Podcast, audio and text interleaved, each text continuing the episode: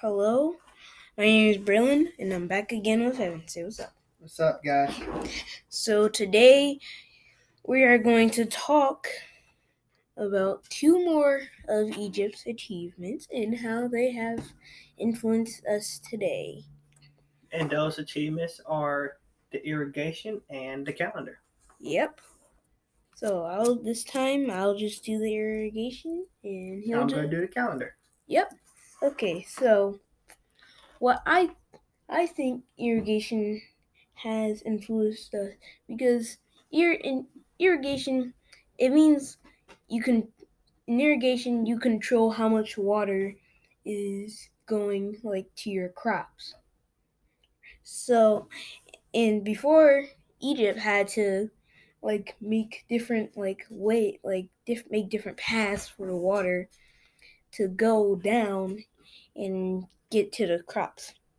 But now, in the mod, now since we have technology and robots, we we have we just have fields of and we just have sprayers which spray water at certain times. So so you can control how much water is coming to your crops.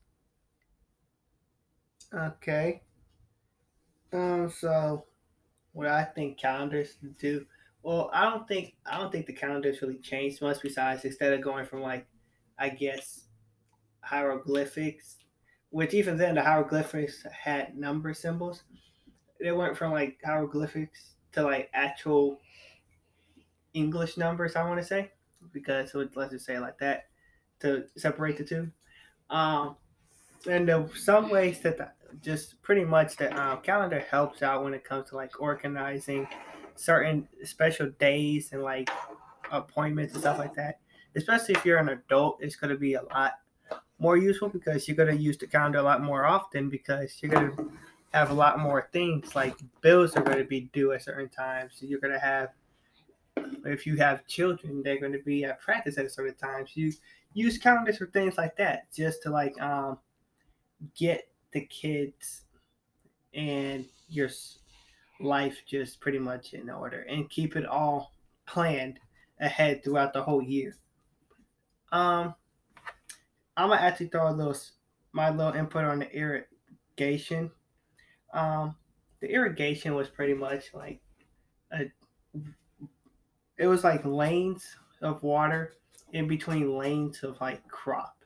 So it was pretty much you would it was like a duck hole that would hold water on the sides of like lanes of like plants for them to grow. So that way it could just sit there for the plants and stuff to uh, absorb the water. Which in my opinion was pretty cool. And then we pretty much over time we built off of that with the same like okay lanes kind of idea.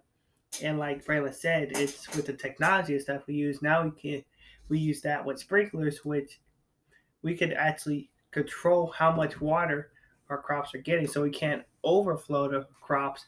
At the same time, we're not like underfeeding the crops to where they don't get not enough water that they need. And I would say technology has made the irrigation process less of an irritation See what I did there? See irrigation, Yeah. irritation. Okay, Yeah, you're, yeah, you're two for two now.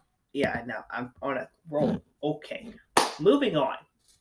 Okay, so since we're around like four minutes, uh, how about we do a little lightning round?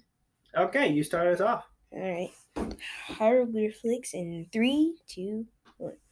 So hier- hi- hieroglyphics have influenced us because now, before hieroglyphics was like different symbols of gods. But that, that, that's pretty much what hieroglyphic was. Yes, yeah, it was different symbols.